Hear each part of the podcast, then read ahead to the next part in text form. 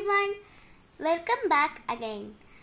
And I wrote two episodes, and you all gave comments and boost up me. After after this, all my episodes, you please give me the comments and boost up me this episode will be too small.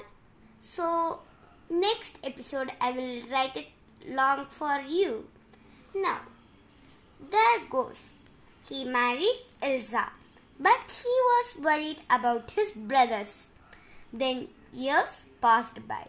They had one beautiful girl baby and one handsome boy baby.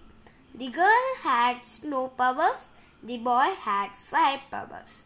They were twins.